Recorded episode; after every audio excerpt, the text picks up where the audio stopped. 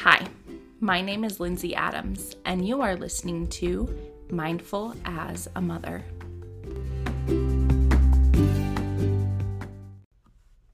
We all know that I'm a big advocate for spending 15 minutes of one on one time with your child daily. Now, Obviously, that can get very tricky with busy schedules and life, or you can run out of ideas for things to do one on one with your kids. And this is where KiwiCo comes in. I've told you about our rainbow crate that we tried and we seriously loved it. So, if you're wanting to find an easy craft project or science project for your kids where everything is prepped and ready to go and cost effective, go to the link in the show notes and get on your subscription for KiwiCo. This podcast is not intended to be a substitute for therapy or the therapeutic relationship, and the information given in this podcast is purely for educational purposes and is not intended to replace the advice of a professional. Welcome back to Mindful as a Mother. This is Lindsay, and I'm so excited that you are here today to listen to this episode. This is part two of The Anxious Child, where we talk about the tips for what you can do if you feel like your child is experiencing some kind of anxiety or anxious feelings about a certain event before we dive into that, I just wanted to thank all of you for all of your support, your reviews, your shares. They truly mean the world to me. And I am just loving the feedback that I'm getting from new listeners, old listeners about what they're liking about the podcast and what they want to hear more of. And so, yeah, thank you. You truly are like all my mom friends right? And if you know me in real life, you know I have like three friends.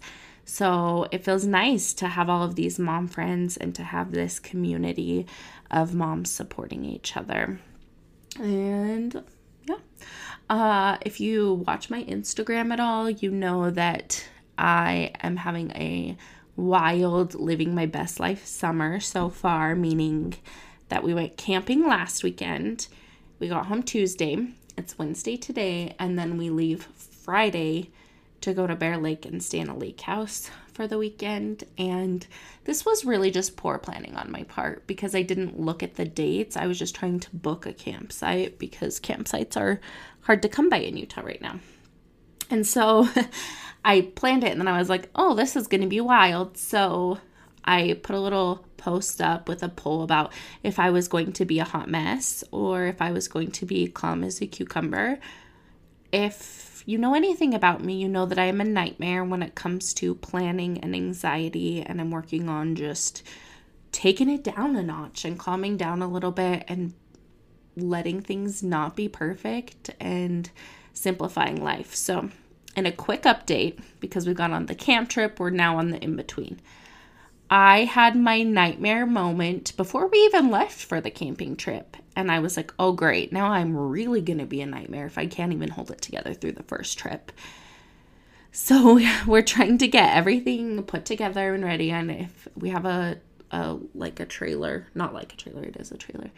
And it's the first time we've taken it out this year. It's older, it needs a little bit of work. So Tim's trying to fix some flooring and and I'm trying to clean it and get it packed. And I don't know why I feel the need to scrub the camper from top to bottom and like make it pristine and pretty when literally we're going to the desert to get a bunch of sand and dirt and bugs in it. But um, I do. And so I was freaking out a little bit trying to get everything packed and get all the condiments and all the food. And I kind of just lost my mind a little. And Tim and I got in a huge argument um, and I was reminded that camping brings to the surface every issue that is present in my marriage. And also, I just need to chill the F out sometimes. So I was able to do that before the trip, which was maybe kind of nice. At first, I was like, oh gosh, really shaming myself for having this meltdown before the camping trip even started. But then going on the camping trip kind of helped me, like, okay, I'm cool. I had already gotten it out. I was relaxed. I didn't feel stressed. We had a great time. Now we're back for kind of a quick turnaround, and so we'll see if I lose it again. I hope I don't, but I'll keep you updated. You know that I will keep it real with you. Okay, uh, so let's just dive into part two of So Your Child's Anxious. Let's talk about something I touched on before in the first episode was the difference between clinical anxiety and anxious feelings. Clinical anxiety is meeting criteria to be diagnosed with an anxiety disorder. Therapists and doctors use this fancy purple book called the DSM 5. There's other versions, but number five is purple. And it pretty much says uh, you or your child has to experience these symptoms for a certain amount of time before they can be diagnosed with this anxiety disorder. The common ones that we see to diagnose are generalized anxiety disorder. I would say that's the most common. Um, there's also like phobias and social anxiety disorder or like panic disorder when people get panic attacks. So I'm telling you all this just just so you know that that's what we're operating from. Then there is anxiety like we talk about it in day-to-day life. I'm I get anxiety over planning. I get anxiety over a job interview. Oh, sorry. That is me forgetting to mute my phone. So, there are normal times where anxiety or feelings of anxiety come up. The fe- anxiety is a feeling. And so, you can have the anxiety feeling without being diagnosed with a full on anxiety disorder. And if you do have a full on anxiety disorder or your kid does, welcome to the club. I am lead member of generalized anxiety disorder. Just kidding. I don't know if I'm the lead member, but I am definitely one of the members for multiple symptoms of anxiety all the time. So, um, keeping that in mind, your child can have an event or situation that they struggle with anxiety in relation to. They get nervous about it. They have a hard time with it, but not have a full blown anxiety disorder. And maybe they don't need therapy, they just need help dealing with that one situation. A therapist can definitely help you deal with that one situation. But I'm just trying to like give you the perspective. So what we're talking about here when I talk about implementing these parenting strategies or tips, those are things that you can do for both. But if your child you think meets criteria to be diagnosed with anxiety, definitely get them to a professional to make sure and to make sure that they are getting all of the resources and help available to them. We'll just break down the first two things real quick because y'all know I'm going to say this. So there's therapy and medication management. Those are things that you need to talk to a professional about if they would be a good fit for your child, but those are options and they are good options. Even if your child just has a little bit of anxiety, medication, you can go to your pediatrician and talk to them about options. And if they feel like your child's a good fit for medication, you don't need to see a psychiatrist right off the bat. A lot of people don't know that, um, that they can talk to their pediatrician about those things. That can be a very helpful starting point. You can also talk to your pediatrician about therapy and if they feel like that would be helpful. And then finding a good therapist to help your child work through the root of the anxious feelings and how to manage them can be super helpful as well. So now that we got those out of the way, um, the first thing you want to do if your child worries excessively, struggles with separation, any kind of anxious feeling in a certain situation, is to help them identify what anxiety feels like. Teach them what the word means, help them figure out where they feel it in their body, what situations it shows up in, so that when you are talking to them about this feeling, you guys are on the same page and they know what you are trying to talk to them about. This can be as simple as finding a good YouTube video and talking about it, sharing about times that you feel anxious, making sure they understand what the word anxious means. And sometimes for younger kids, I use the word nervous or scared or worried. And we talk about situations that they feel worried.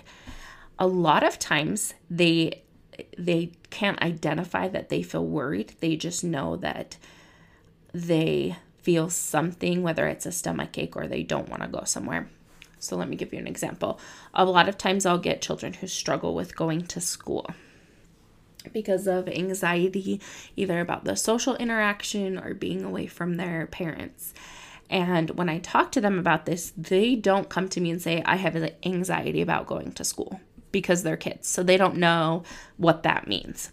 They say, I don't know. I just, you know, it's time to go to school and my stomach starts to hurt and my heart starts to race and I just start crying. And then my mom says, get in the car and that makes me cry more. And I just freak out and I don't know why. So, taking it a step further, what kind of thoughts are you having when you are about to go to school? Well, I'm worried about being away from my mom. I'm worried if she's going to be on time to pick me up. I don't like it when she's not around me. Then you can kind of see, like, okay, what other things are you worried about? And help them make that connection and say, oh, you're nervous about going to school. So they know what's going on with them in their body, helping them identify where it happens in their body and how they react to it so that when they're in that situation again, you can say, Oh, you're feeling nervous about school, and really validate that feeling in the moment. But if you don't know what's going on and you're just guessing and then trying to talk to them, like, Oh, are you having anxiety about school? They may not know what you're saying to them. They may just be like, No, I'm not. I just, I don't feel good. I don't want to go to school, right? So, doing that education piece is the foundation. And you should do this with all feelings and your kids. And really, it happens through life experience and them going through things. But that education piece on it's normal to be nervous when you're leaving your mom for a long period of time, or when you're trying something new, or when you have soccer tryouts. Getting those butterflies in your tummy is a normal feeling. And we're going to talk about things that you can do to help you through that. So, education. Educate your kids, talk about it. If they're struggling to handle the concept or, or, they're struggling to understand the concept or identify it in themselves, a really easy way to teach this is to point it out in other situations. That can be by sharing your own experiences with feeling nervous or anxious and pointing it out in shows, in movies and books. What do you think that Daniel Tiger's feeling this day? Oh, he's feeling worried. There has got to be a Daniel Tiger episode on anxiety. I don't know. I love Daniel Tiger, so I'm sure there is one. But any show will do, and it, it will likely be a show that they like and you're already watching together, so you guys can talk about it and have a conversation around it. Also, sometimes kids wonder if because they're having these feelings, if there's something wrong with them. And having the conversation about a friend or about a show depersonalizes it so it's something that's easier to talk about and open up about and then once they see that it's a normal feeling that everyone has they may feel more comfortable talking about it in terms of themselves the next thing I have is to be a detective. So once they know what nervousness, worried, anxiety is, be a detective about your child's behavior and feelings. I heard someone use this example um, or this metaphor when it comes to parenting in that mental health um, panel that I did a month or so ago. And I think this is the best way to describe it. Figure out what's really going on. Why don't they want to go to school? Is it because they're being bullied? Someone's teasing them? They don't feel like they have any friends? They're afraid to be away from you? They don't like their teacher? What is the reason? A lot of times, as parents, we want to just have our kids do what they're supposed to do, quote unquote, supposed to do. We want them to just comply. And so we'll say, My kid's anxious about school or about going to dance alone and we don't ever really know why. So, how can we help that or change that if we don't know what's going on? Sometimes this means you have to sit back and observe, watch what's going on, watch their interactions, watch those things. Sometimes we need to just ask a lot of questions and ask the right questions. Um, some of the questions that can be helpful is what thoughts are you having before you start to get upset? What makes you nervous about going to soccer tryouts alone or going to school or tornadoes, right? Whatever it is. Last time I talked about um, natural disasters and kind of seeing CNN on at school. And it took and it takes a minute of asking questions and how do you know what ISIS is? How do you know what an earthquake is? Well, we talked about it in science and then they said we live on a fault line here in Utah and we're gonna have the biggest earthquake ever. And all of a sudden they have this built up anxiety in their head, and you can say, Oh, okay. And that's where you can do some education to change those thoughts, but you can also know what's going on and why they are reacting this way and what they are actually afraid of instead of just trying to force them to do something that they're afraid of because it's easier for you or because you're supposed to be doing it. As parents, we get really caught up in the day to day and just getting stuff done.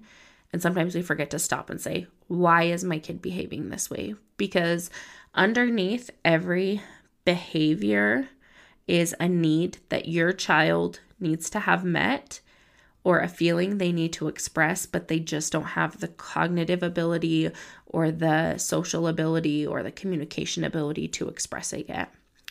So, as parents, it's our job to figure out what that is and help address that.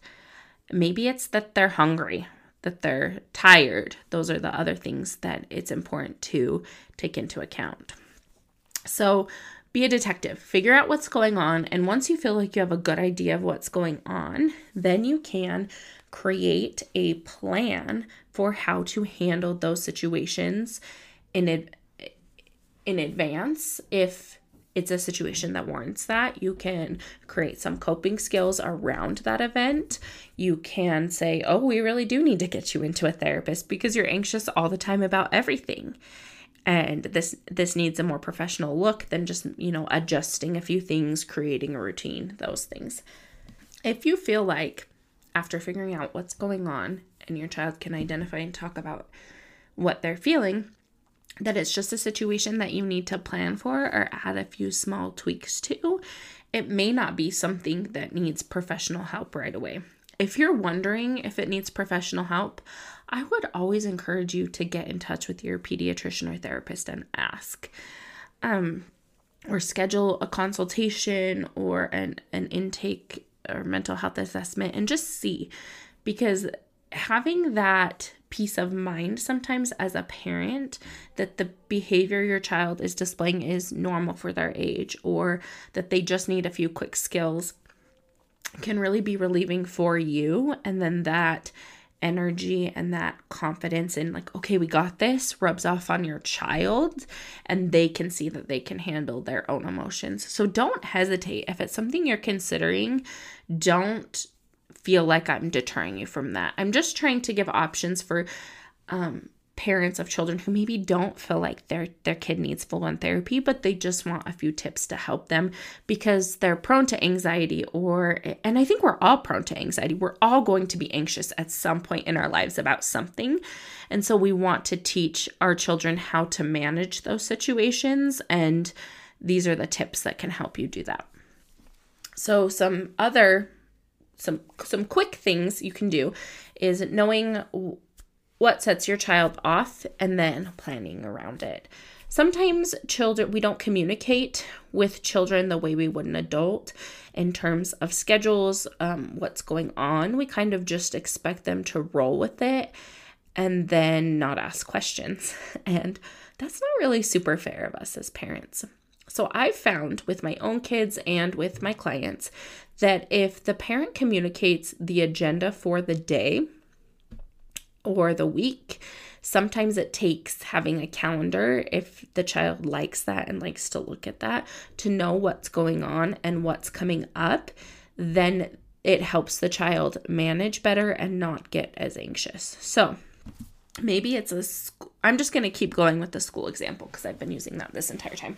Maybe it's a calendar of the days that they have school and they don't have school so the child knows when they have to go to school. If they get nervous about the dentist or soccer, they can look at that. You can also give your child reminders the night before, the morning of big events, or things that make them nervous so that they can plan ahead in their head for that. Now, this is a double sided one because then there is those rarer kids who don't who don't do well with planning. The planning makes them more anxious knowing what's going to happen makes it worse. if if this is your child and you and you're going to say to me, "Well, Lindsay, I've tried that and it just makes everything so much worse, so much harder." Then this is where you maybe tell them when they're on their way to do something. That way they don't have time to worry and build themselves up over it. You are the one that knows your child the best, so you can be the judge over whether we tell them the plans or whether we wait. But I would just go into it intentionally, knowing what you're doing and why you're doing it rather than just swinging it. So, recognizing that this escalates, so not knowing the plans escalates the situation. So, I'm going to make sure I communicate the plans. Knowing the plans escalates the situation. So, I'm going to make sure we don't communicate the plans until when we're on the way or the morning of or whatever it is. Just being aware of what we're doing can be so much more can be so beneficial to our kids because we are assessing their need and meeting it before they even realize they have it. This is a part of attunement, which which means being aware of our child's needs and meeting them when they express them or when we know they're going to have them. So doing that can save you a lot of time and energy in the long run and it, and it prevents these outbursts or struggles that aren't necessary. That being said, kids are going to get anxious sometimes. That's just part of life and teaching them to deal with that is just as important. The next tip I have is to have some kind of routine. Now we are in summer right now. If you're listening to this that when it comes out, that's when it's most difficult having a basic morning and bedtime routine is everything for kids who struggle with worrying or anxiety because they need to know what to expect, they need to know what comes next. It may be simple, it might be brush your teeth, we read a book, I tuck you in, and you go to sleep. But it's the same thing every night, and they know what to expect. Sometimes, what can happen in summertime is parents will be on a really good morning and afternoon, or I mean, and bedtime routine, and then summer happens and there's no routine in the morning or the afternoon or bedtime, and it's just wild. And this can send kids over if they are, um, if they thrive on that routine. So, even having a simple one like we get up, we eat breakfast, then we have free time and just talking about it so that they know that that is the plan and that is the routine Routines give children consistency and predictability, which is every person who gets anxious is a dream, right? We want to know what's going to happen, we want to know when it's going to happen, and we want things to be consistent. So, even just through our actions, that routine, that consistency helps kids feel safe and they don't have as many incidences where they are feeling anxious or nervous if we're providing that to them. The other way you can plan for nervousness or anxiety is in situations that you know will cause anxiety, putting coping skills uh, in your head or having an idea of when to prompt them, or even if your child's old enough, having them practice them beforehand and then use them in the situation. So, for this one, I'm going to give you a quick example. My son hates the dentist. He had a bad dental experience when he was younger and the sedation didn't work. So he woke up being restrained and had to be restrained by I wasn't in the room, I wasn't allowed in the room, and it really scared him. So anytime we go to the doctor or get a haircut or anywhere where he feels like people might take him from me, he gets very, very upset. The dentist is the worst because it's the place that it happened. And if you don't know this already about Sam, he's not neurotypical. We're not quite sure what's going on. Um, it may just be some ADHD, is what I'm thinking as he ages. But so there's a little bit of a regulation struggle there with him sometimes. And so, uh, and I'm aware of that. So going into the dentist, we talk about it the night before. I say, hey, buddy, we're going to the dentist tomorrow, or I'm going to pick you up from school and then take you to the dentist, and then we're going to go to the gas station after so you can pick a treat. I, I say this, he usually gets excited. He's like, okay, and then I move on. Then the next morning rolls around and I remind him, hey, buddy, remember we're going, I'm going to pick you up from school today, and then I'm going to take you to the dentist. And then we're going to go to the gas station and get a treat. And I'll say, like, yeah, okay, mom, dentist, gas station. He likes to know the order we're going to do things. And so I remind him of the order a lot. And I he doesn't need f- tons of warning right now because he's only 5, but he does need some warning. So I'll give him that, and he likes to know the routine. And then I'll kind of say, I know that you don't, I won't kind of say, I always say kind of, but I don't mean kind of. I will say, I know you don't like the dentist. I know the dentist feels scary, and I'm going to stay with you the whole time. We're just going to get your teeth cleaned, and they're not going to take you from me. He'll typically respond with, They're not going to take Sam. And I'll say, No, they're not going to take Sam from me. I'm going to stay with you the whole time. So I reassure him that he doesn't have to leave me and that after we'll go and he can pick any treat he wants at the gas station. We roll up to the dentist.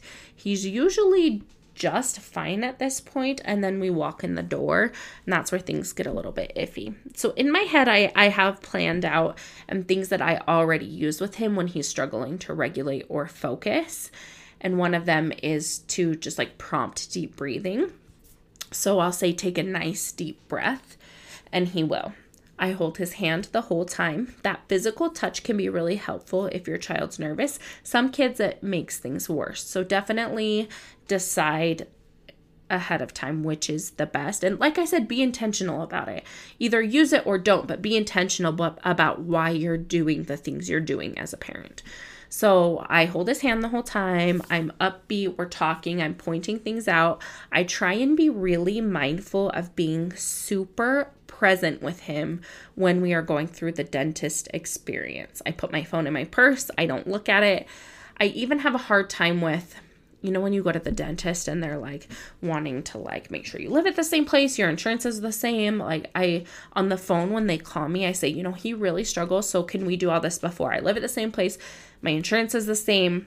This is you know what i need to do. And then i schedule the next appointment before so i don't have to deal with that while i'm trying to regulate him. It just takes one more external factor out of the equation so then as we get going they usually call him back and i'll be super engaged still holding his hand talking to him they want him to sit on the table this is usually when the freak out happens so what i'll say is you know, do you want me to sit on the table with you? Do you want to whatever? So this last time we went, he did really well. He got up on the table for like half a second and then he was like, mm, I'm not really a fan of this. So I got on the table with him and I said, Do you want to sit on my lap?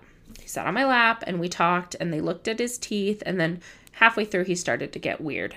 And he so I would prompt the deep breathing. Take a nice deep breath. Take a nice deep breath he'll do it, he'll calm down. A lot of the times he'll say, I'm going to be brave, I'm going to do this. And I'll say, Remember, you're so brave. I'll use those affirmations. If you have an affirmation that your child likes, this is the time to use it. And so I use, I'm so brave, or you're so brave. So I'll say, You're so brave. You're being so brave. And then I'll remind him of the reward. So as he's starting to freak out, which this does happen, starting to scream, starting to wriggle, trying to get out of my arms, I will say, remember, we're going to get a treat at the gas station after. We just have to let them brush our teeth and then we can go to the gas station. With the reward, I never make the reward for things like this behavior dependent because I know that he has true fear of the dentist or situations where he will be taken from me. Because it is a true worry, it is not a behavioral thing. I am not going to make it behavioral dependent. I go into the dentist with the expectation that it is going to be an absolute shit show and he's going to scream and cry the whole time. And then we're going to go to the gas station and I'm going to get a fountain diet. That's what I call a fountain diet coke. And he's going to pick his treat and we're just going to celebrate that we survived and that shit's over for six months. So that's what the reward is. It's for both of us. It's a way, it, like, hey, we made it through this. It is not behavior dependent. So I remind him of the reward. I just remember we just have to let him brush your teeth and look at your teeth, and then we can go get the treat. I continue to prompt him. Sometimes, uh, so I know with Sam, physical pressure on his arms helps. So I'll like wrap my arms around him and hug him and prompt him to take deep breaths, or I'll say, Listen to my breath. Can you hear my heart? Look at that fish over there. I prompt him to look at visual things and do those grounding things so that he is able to be present in his own body and calm down. Then we get through it. He gets his prize. He usually gets super excited about the prize, and we go to the gas station. So, those are some things that you can think about and apply to your own situation. Now, all of those things aren't going to work for your kid because your kid is not my kid. And maybe your kid just does just fine at the dentist, but they struggle in another area. Maybe they struggle with going to school or worrying about earthquakes or something else. And that's where you can adapt and adjust the plan. Maybe your child gets nervous about sports or sporting events. And so Saturday mornings are awful because they're nervous to play basketball in front of people. Be a detective. Figure out why they are feeling nervous to play basketball. And then help create a coping plan for Saturday mornings. Maybe it's a routine for, like, okay, buddy, we're gonna go to your game and you're going to have so much fun. And you make the goal fun. And then say, what do you wanna eat after? You get to pick lunch. And focus on that reward for just showing up, even though they're scared. I think that's the perfect way to describe it. The reward is for showing up and getting through the thing rather than behavior. And focus on implementing prompts or saying, like, okay, take a nice deep breath, you can do this. That encouraging word from you and either that physical contact, if it's helpful or not, can be a make or break in these situations where your child just loses it. So, I hope some of these tips were helpful. I hope you can apply some to your day to day life. Now we are going to switch gears to the mom fails. The mom fails this week have a specific theme that comes from personal experience. So I was at work last week and I get a text from my mother in law that says, I just had to pull corn out of Ella's nose. And I was like, oh my gosh. So I haven't had this happen before with a child, but I've noticed Ella trying to put things in her nose, and I'll tell her no, no. Well, apparently at lunch that day, she decided to shove some corn in her nose. Then, after her nap, she came out and was still bugging her nose. My mother in law looked up there again, and apparently there was a bigger kernel, and she had to get tweezers and get the corn out. This was. So I got another text that said, I just pulled the biggest kernel of corn out of her nose. So, of course, I'm like, I am so sorry. I can't believe she did that. And my mother in law proceeds to tell me that my husband shoved nerds up his nose when he was a kid, which I think is funny. I never shoved anything up my nose as a kid that I remember. And this made me think this must be like a common mom experience. So I asked people What's the weirdest thing your kids ever shoved up their nose? And I got a lot of great responses and some great tips for if your child ever shoves things up their nose. So I'm going to read those to you for my mom fails today. It's not technically a mom fail, but it's funny. And half the time, I just need to change mom fail to ways your kids have terrorized you because that is really what a mom fail is. So here we go. A piece of a foam stress ball. I nearly took my child to the emergency room to get it out. My usual methods didn't work because it wasn't solid. We ended up getting it out by having my kid blow his nose super hard while I held the other nostril closed. Now, that is the tip I think that comes most often. If your child can blow their own nose, mine cannot yet, and we're trying to teach them, but they can't yet. And a foam stress ball would be tricky because it's like squishy and you're trying to get it out. And I don't know if you've ever tried to pick your kid's nose, but it's something I do on the regular. Um, that's a whole other weird thing about me we can talk about on another day. But my fingers don't really fit up their nose, so I don't know how we're even getting stuff out of a, a three year old nose at this point. But yeah, mm, foam stress ball, not good. I would be stressed, pun fully intended. Okay, popcorn kernels. Up her nose when we lived in Vegas. It took three doctors over two days and a trip to the ER to get them out. I need to know if this child thought she was making popcorn and if she thought popcorn was going to come out her nose because that these are thoughts kids have. Next one. The only thing I've ever had to remove was a Lego piece, but that's it. Well, that is also square going in a round hole. So that must have been painful. I don't know what the desire to shove things up the nose is either. Like, you don't hear about kids putting things in their ears, but they put stuff in their nose. I don't know. Lego on Christmas morning cost $1,800 to remove at the ER since nothing else was open. Now, that is a expensive Christmas. Very expensive. Next one is wood chip from daycare. Um, she posted a picture of the wood chip, and it is probably like a couple inches long. Looks to be very painful, and um, I don't. That might be easier to get out because it's like long and skinny, and you can maybe grab a hold of it. But um, yeah, that's okay. A small rock, face palm emoji. Yeah. Mm-hmm. Also, I don't like how rocks smell, so I can't imagine having a rock up my nose. Okay, this one is hysterical, and there's a reason I saved it for last. The Heart of Te Fiti from a Disney Doorable set.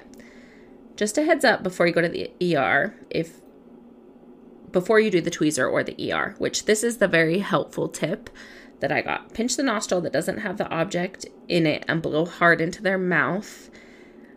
The object should shoot out the nose real quick and crisis averted. So if if your kid ever shoves anything up their nose, try this out. Let me know how it worked. True story. I did this with the heart of Te Fiti on my daughter just this Monday and it worked like a charm. So we have saved the heart of Te Fiti, which happened in the Moana movie and in this mother's house. And we have all learned how to safely remove items from our child's nose. Now, am I the only person that has considered just trying this out on their child just to see if boogers shoot out and and how well it really works? I may be, I may be a little crazy, but I, it just makes me want to try it. But I don't want my kid to shove anything else up their nose. So um, then then the the phone nose mom commented and said that's usually what I do, but my son had foam in his nose, so it had no effect. Anyway, there we go. It's you know just a wild a wild ride being a parent and kids shove things in their nose in their other mouths right um so this was a really fun mom fail I wish I had thought of it without having to personally experience. And see, I didn't even have to get this stuff out of her nose. Like, my mother in law came to the rescue and just did it for me.